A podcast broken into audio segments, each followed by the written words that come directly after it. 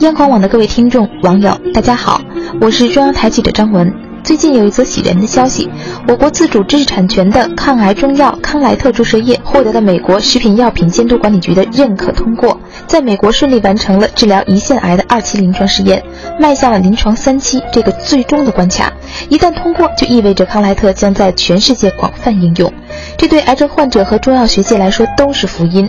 癌症患者可以免去化疗之苦。